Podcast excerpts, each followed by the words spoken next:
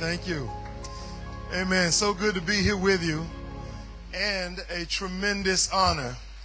As he mentioned, uh, as an African American uh, of African descent, I can't tell you uh, the deep emotion and uh, joy that I have not only to be here, but to be here and even minister the Word of God. Before I came many years ago, I took the Ancestry DNA test to find out where I was from or where I might be connected to. And because I am African American, it's got many, I mean, many countries with different percentages. So the, the DNA test says that I am 12% Ghanaian. So my mission in coming here, from the time I've been here, I've eaten the jollof rice many times. My good friend Michael taught me how to drink the coconut water like a real African. My goal is to raise that percentage when I take the next test, that it will, maybe in a percentage, if I get enough jollof, jollof it'll go up a little bit uh, to maybe 20%. But uh, I'm really, I'm, I'm really grateful uh, for everyone uh, who has served me since I've been here. Uh, my brother here was Jose and Ama and uh, Michael, they have everyone. It's been just wonderful, wonderful, wonderful. And, and I do want to say a special thank you to Michael. He spent all day with me yesterday as I went to go see the castle. He was trapped in the car with this old man, listening to me ramble and share all my thoughts. And he was so respectful and honorable. Uh, thank you so much. Thank you so much. And to your pastor, um, Pastor Sam, uh, I don't have to tell you what you already know. He's a wonderful man of God. His wife and family, beautiful, beautiful, beautiful. And uh, they have been lovely. And so I came here as an invitation from a friend in him. Uh, but I may be leaving with a brother. And so I want you to know that. And I want you to know that it is dangerous because my brothers, they cannot shake me easily. Uh, once you, once we are stuck, uh, we are stuck. So consider, consider if you want to be with me. Amen. Amen. Amen.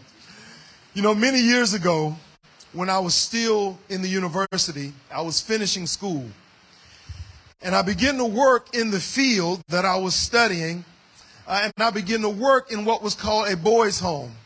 So this was a home where young boys were sentenced by the judge because of their criminal activity. And they were sent to a home where they had to do all the things they would normally do. They had to go to school. And my job was a temporary parent. I would come to work when they got out of school and I would do all the things that a parent would do. I would feed them, help them with their homework, uh, give them chores, um, take them out to do other things, activities. Um, and I didn't have any children at this time. I was a young man. But as you might know, many of you who are parents, one of the hardest parts of the job is getting them to bed.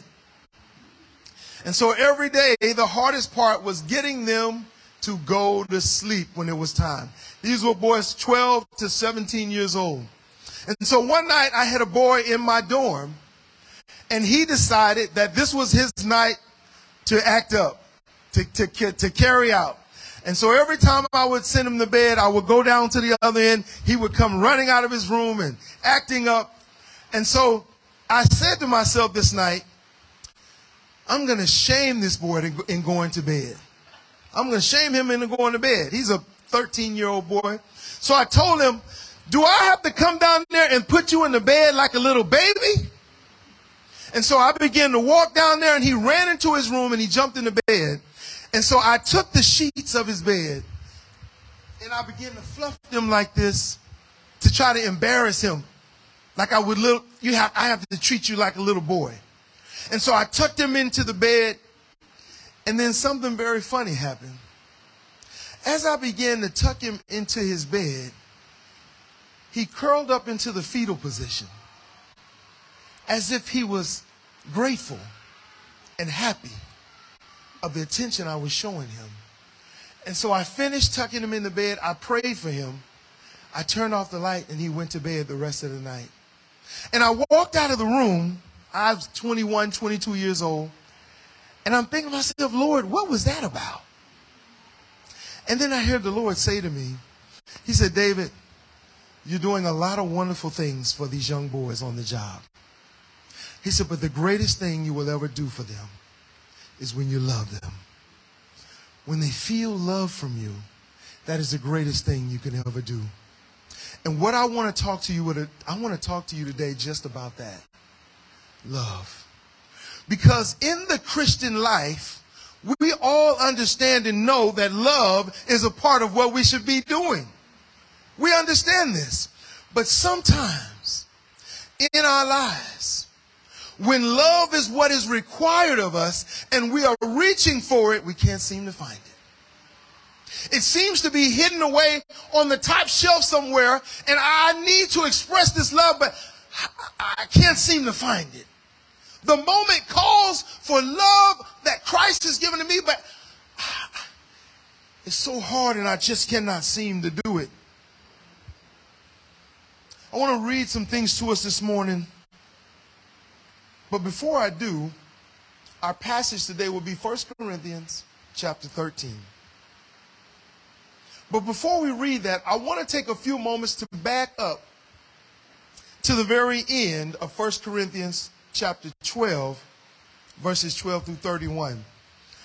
And I want to talk to you first about what was going on in the Corinthian church at this time. Paul is addressing them because in the Corinthian church, they have began to look at the giftings that the body and the giftings of the spirit that God had given, and they have begun to esteem and value certain gifts more than others. And you know, we often can do this.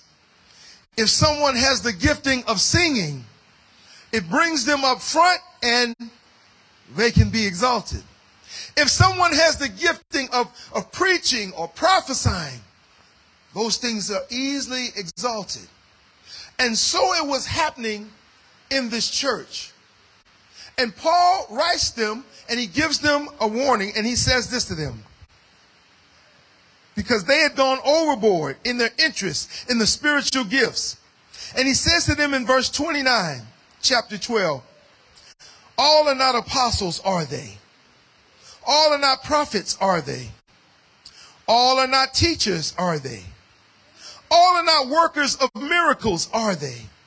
All do not have gifts of healing, do they? All do not speak with tongues, do they? All do not interpret, do they? And then he says, but earnestly desire the greater gifts. And he says, and I show you still a more excellent way. Paul is saying all those things are wonderful. All those things are important and they make up the body of Christ. He says, but if you really want to know where the sweet juice is, like I had in the middle of that coconut yesterday, if you want to know where the sweetness is, I'm going to show you where it is. And he proceeds to write 1 Corinthians chapter 13. If I speak with tongues of men of angels, but do not have love, I'll become a noisy gong or a clanging cymbal. If I have the gift of prophecy and know all mysteries and all knowledge, and if I have all faith as to move mountains, but have not love, I am nothing. And if I give all my possessions to feed the poor, and I surrender my body to be burned, but do not have love, it profits me nothing. Love is patient. Love is kind. It is not jealous. Love does not brag. It is not arrogant. Does not act unbecomingly. It does not seek its own. It is not provoked. It does not take into account wrong suffered. Does not rejoice in unrighteousness, but rejoices with the truth bears all things, believes all things, hopes all things, and endures all things. Love never fails, but if there are gifts of prophecy, they will be done away with. If there are tongues, they will cease. If there is knowledge, it will be done away. For we know in part and we prophesy in part. But when the perfect comes, the partial will be done away. And he says, When I was a child, I used to speak like a child, think like a child, reason like a child. But when I became a man, I did away with childish things. For now we see in the mirror dimly, but then face to face. Now I know in part, then I shall know fully, just as I am fully known. But now faith, hope, and love abide these three. But I want you to say the last part with me. But the greatest of these is love. The Spirit's principal task in our lives is to reproduce in us the character of Jesus Christ. The priority in that character reproduction is love. And it is from love that all the other giftings flow from. This chapter shows that love is an excellent way, but the question remains an excellent way to what? The answer I want to talk about in four ways today. Why love is the excellent way. Why it is worthy of pursuit. Why we should never give up a heart of love. I want to look at the first three passages and I want to talk about why love is the best spiritual gift. There are many giftings in the body, but why love is the best spiritual gift. Paul mentions speaking in tongues, prophecy, generosity, martyrdom, and all of these things that bring attention to us. And that's the, these gifts are wonderful, but the danger of these gifts is that they draw attention to us. Even me standing here holding this mic right now, I'm serving God, I'm using my gift in His kingdom, but that gifting is also drawing attention to me. It's dangerous. But see, love is different. See, oftentimes love goes from me to others. It requires me to take a back seat. It requires me sometimes to go down so that others can be exalted. And when we do that, it reproduces in us and makes us more like Jesus. Amen. Without the presence and the practice of love, the gifts of the spirits are useless.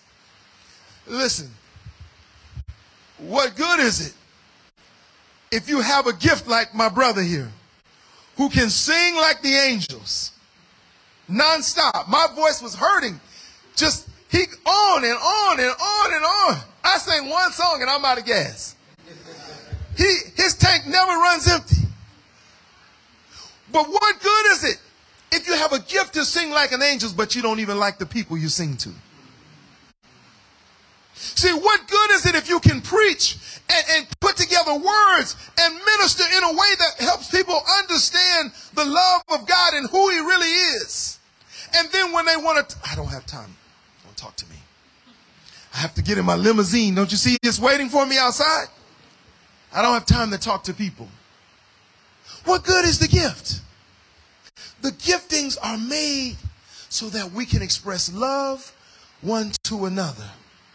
But when we get caught up in the gifts and we forget that they're there to edify the body and to help us love one another, then you can keep that gift because it's no good.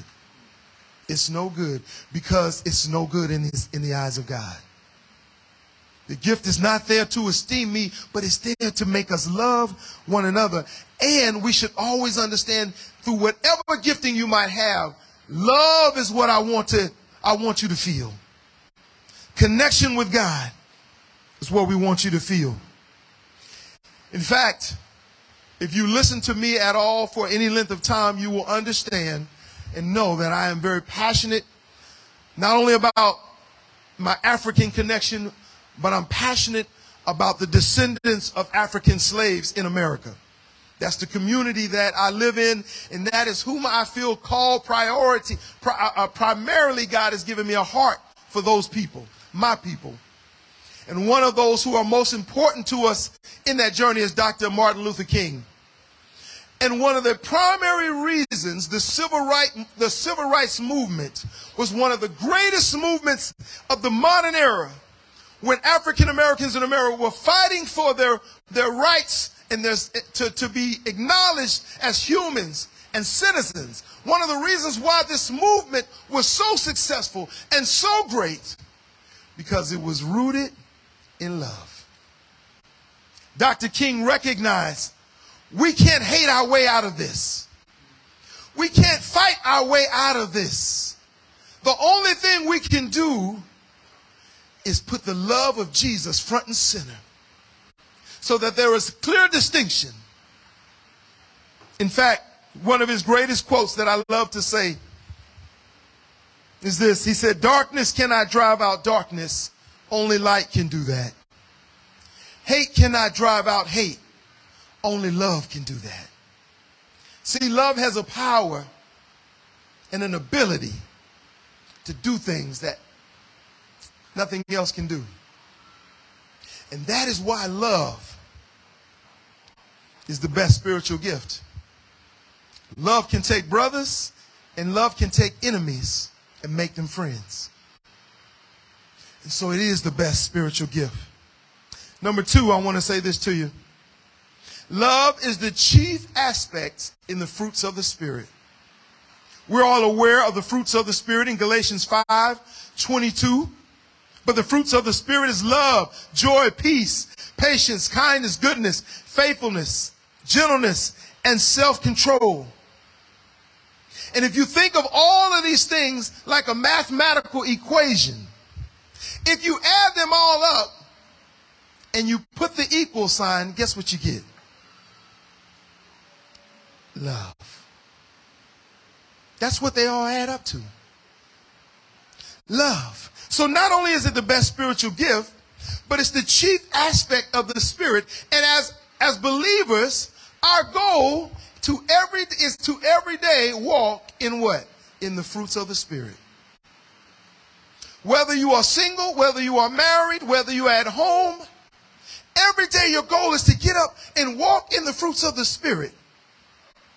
And how many of you know love can be the hardest with the people closest to you? Amen. Amen. Loving the people right down the hallway from you can be the hardest. Loving the person that you wake up with every day. Come on now. Can be the hardest. Because love is patient with people. It tries to understand them and react accordingly. See, love doesn't always say, listen to me, listen to me, hear what I have to say. Love is patient. It says, let me listen to you. I want to hear your point of view. Love is kind in that it always thinks of a gentle and constructive way of dealing with people in difficult situations. As we sat around the table at Pastor Sam's house, and we talked about different, many different issues. And for the first time, we were talking about racial issues and, and issues of contention. And as I listened to him, it's the first time I got a perspective from an African man. And sometimes just listening and being a little patient before you speak you can learn something. You can, you can hear something that you otherwise couldn't see. Because, see, I only have the lens of an African American, the experience of, of tension with my white brothers, of hurt and pain. And that lens, I'm always having to wipe the window so I can see clearly. Because that's how I grew up and that's what I've experienced. And so sometimes when I go through things, I'm asking myself, is it this or is it because of this? Is it because I'm black? Is it because I'm always having to wipe the window to see clearly? But as I listen to my brother, he didn't have, he doesn't have that. He doesn't have to wipe that window as much as I do. Because I'll be, I just, when you're patient and loving, God oftentimes will speak to you more clearly. You can walk in the spirit more freely And all you have to do is be a little bit more patient and a little bit more kind. Thank you, brother. Thank you. Colossians 3 and 14 says, Beyond all these things, put on love, which is the perfect bond of unity.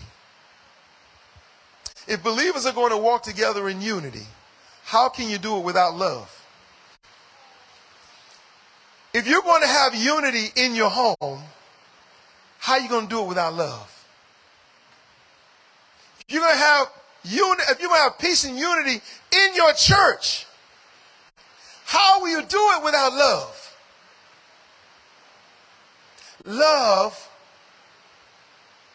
is the chief aspect in the spirits, in the fruits of the spirit.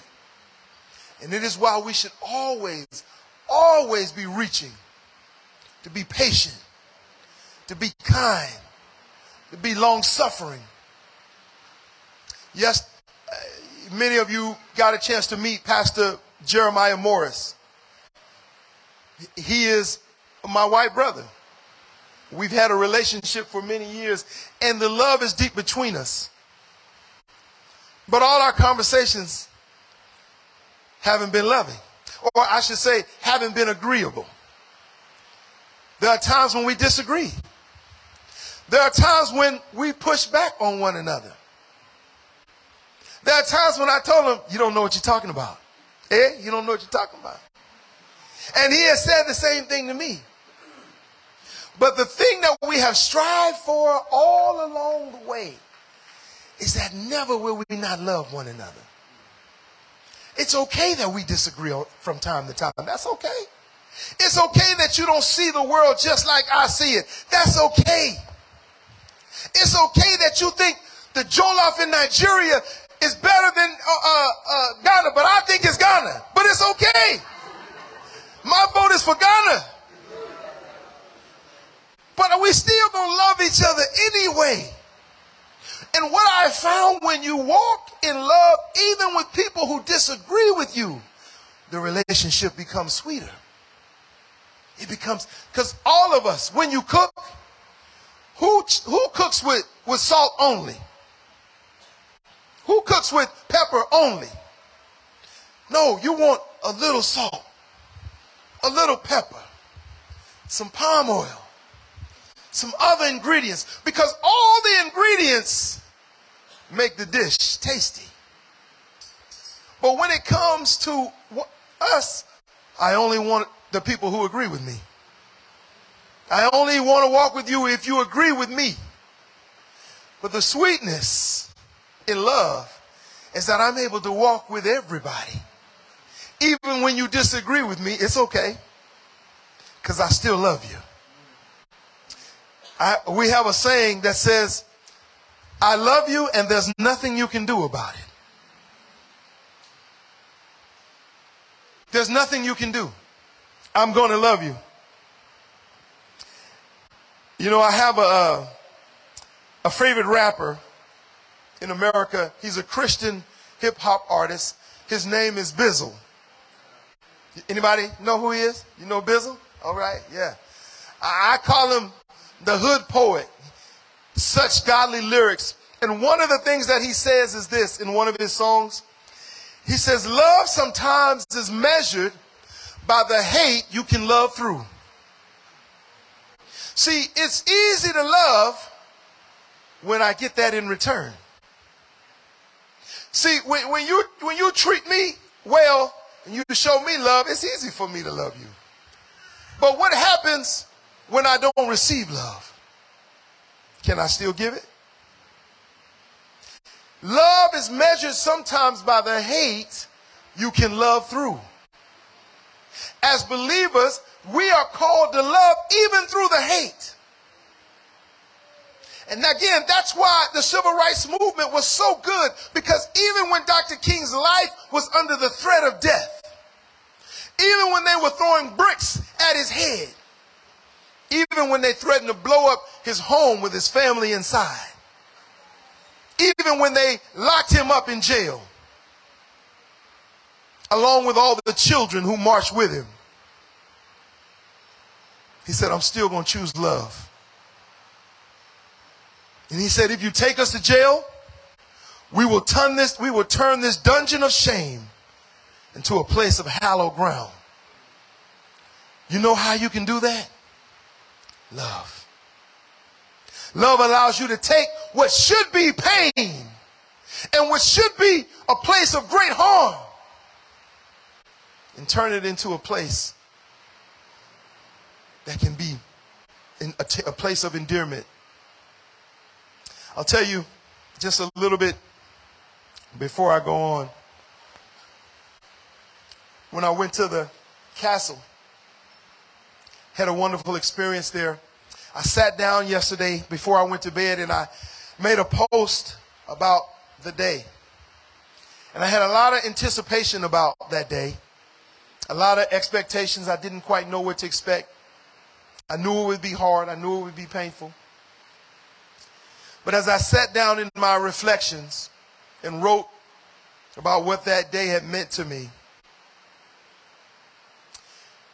in the end, I, I, I mentioned this was a place of great pain and sorrow. And quite frankly, my very family member, my ancestors could have come through this place. But what was meant for evil, God has meant for good, for the survival and the growth of my people.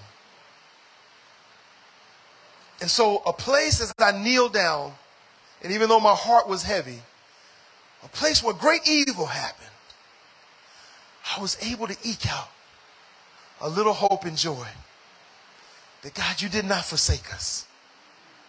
You did not abandon us. Even though it was a hard road, I look at my life, I look at my family. You have, you have walked with us. And so, even though sometimes bitterness will seek to come up in my heart as I look at these things, I'm still compelled to love.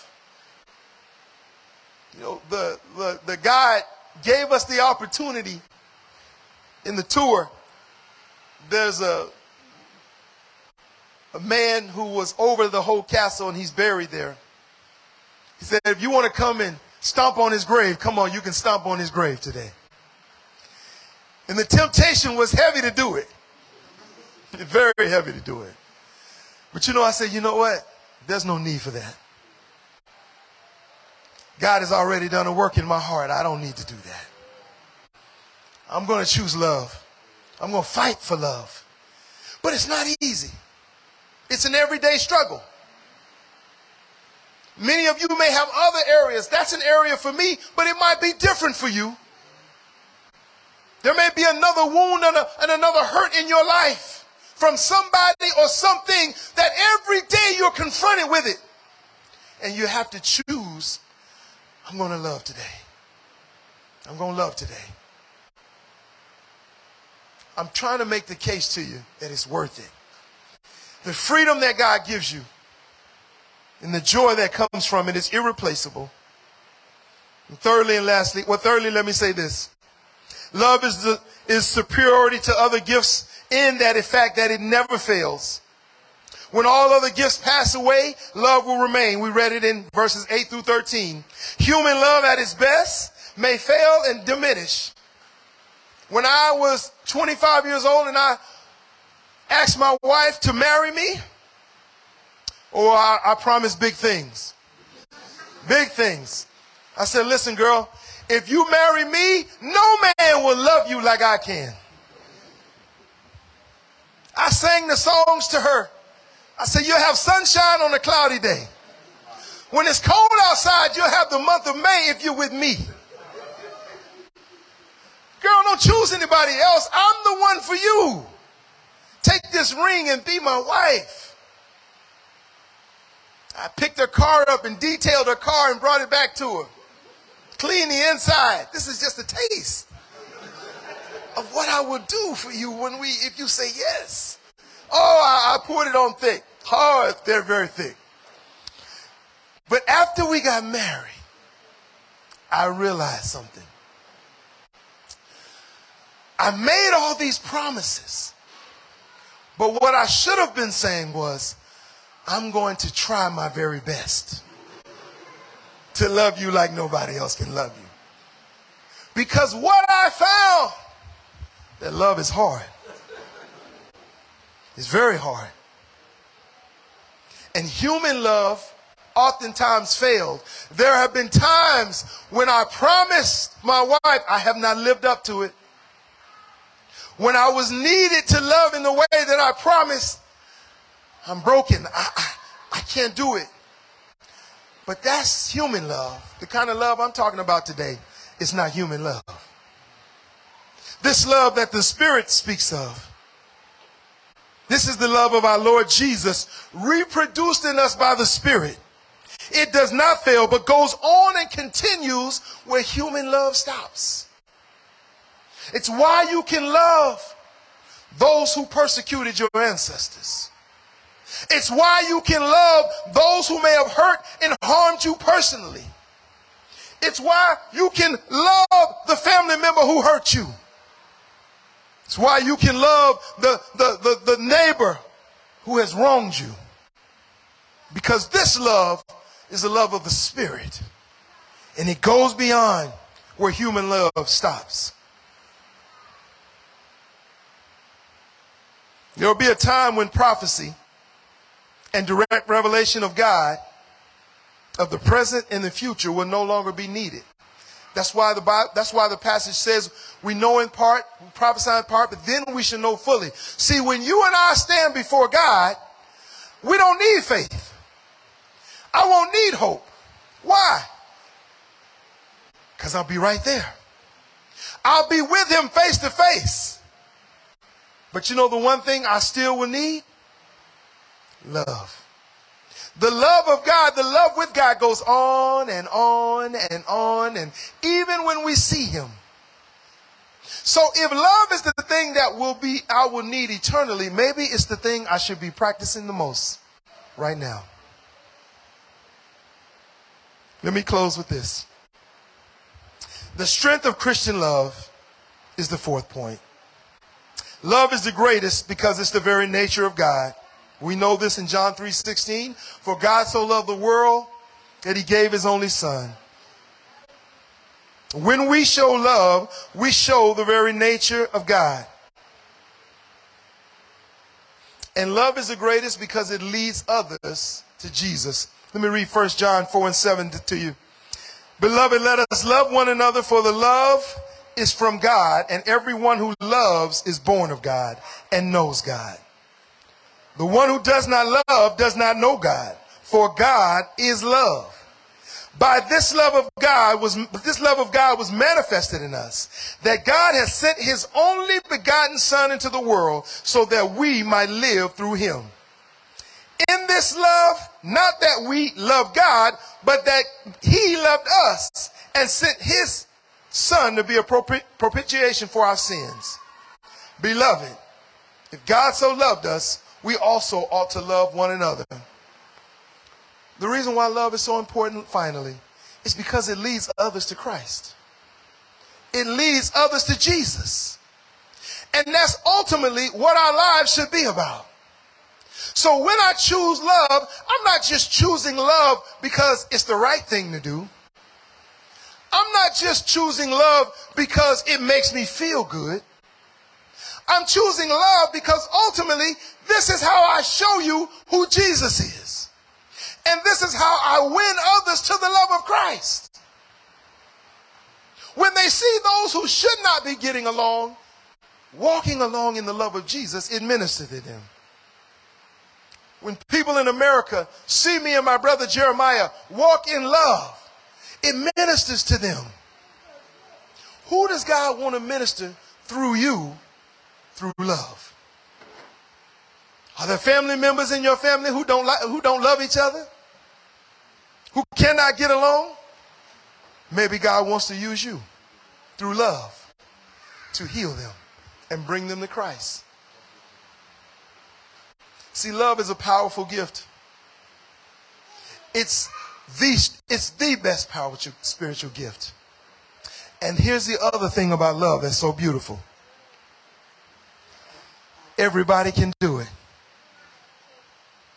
You don't have to be specially anointed. You don't have to be super talented. You know, I know the main sport here is soccer, what you call football. In football, you got to be fast. You have to have much endurance. You have to be very agile to play at the highest level. But in the kingdom of God, you don't have to be super talented to play at the highest level. You don't have to be the most spiritual person to play at the highest level. Because love is something everybody can do. In fact, you don't have to go to seminary to play at the highest level. You don't have to go to Bible college. You don't have to know every book of the Bible. You don't have to be super special. You can be like these children right above our heads. If all you know is Jesus gave his life for me because the Father loved me. And so I'm called to love others.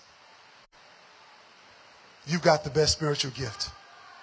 And through that, God will use you greatly and immensely.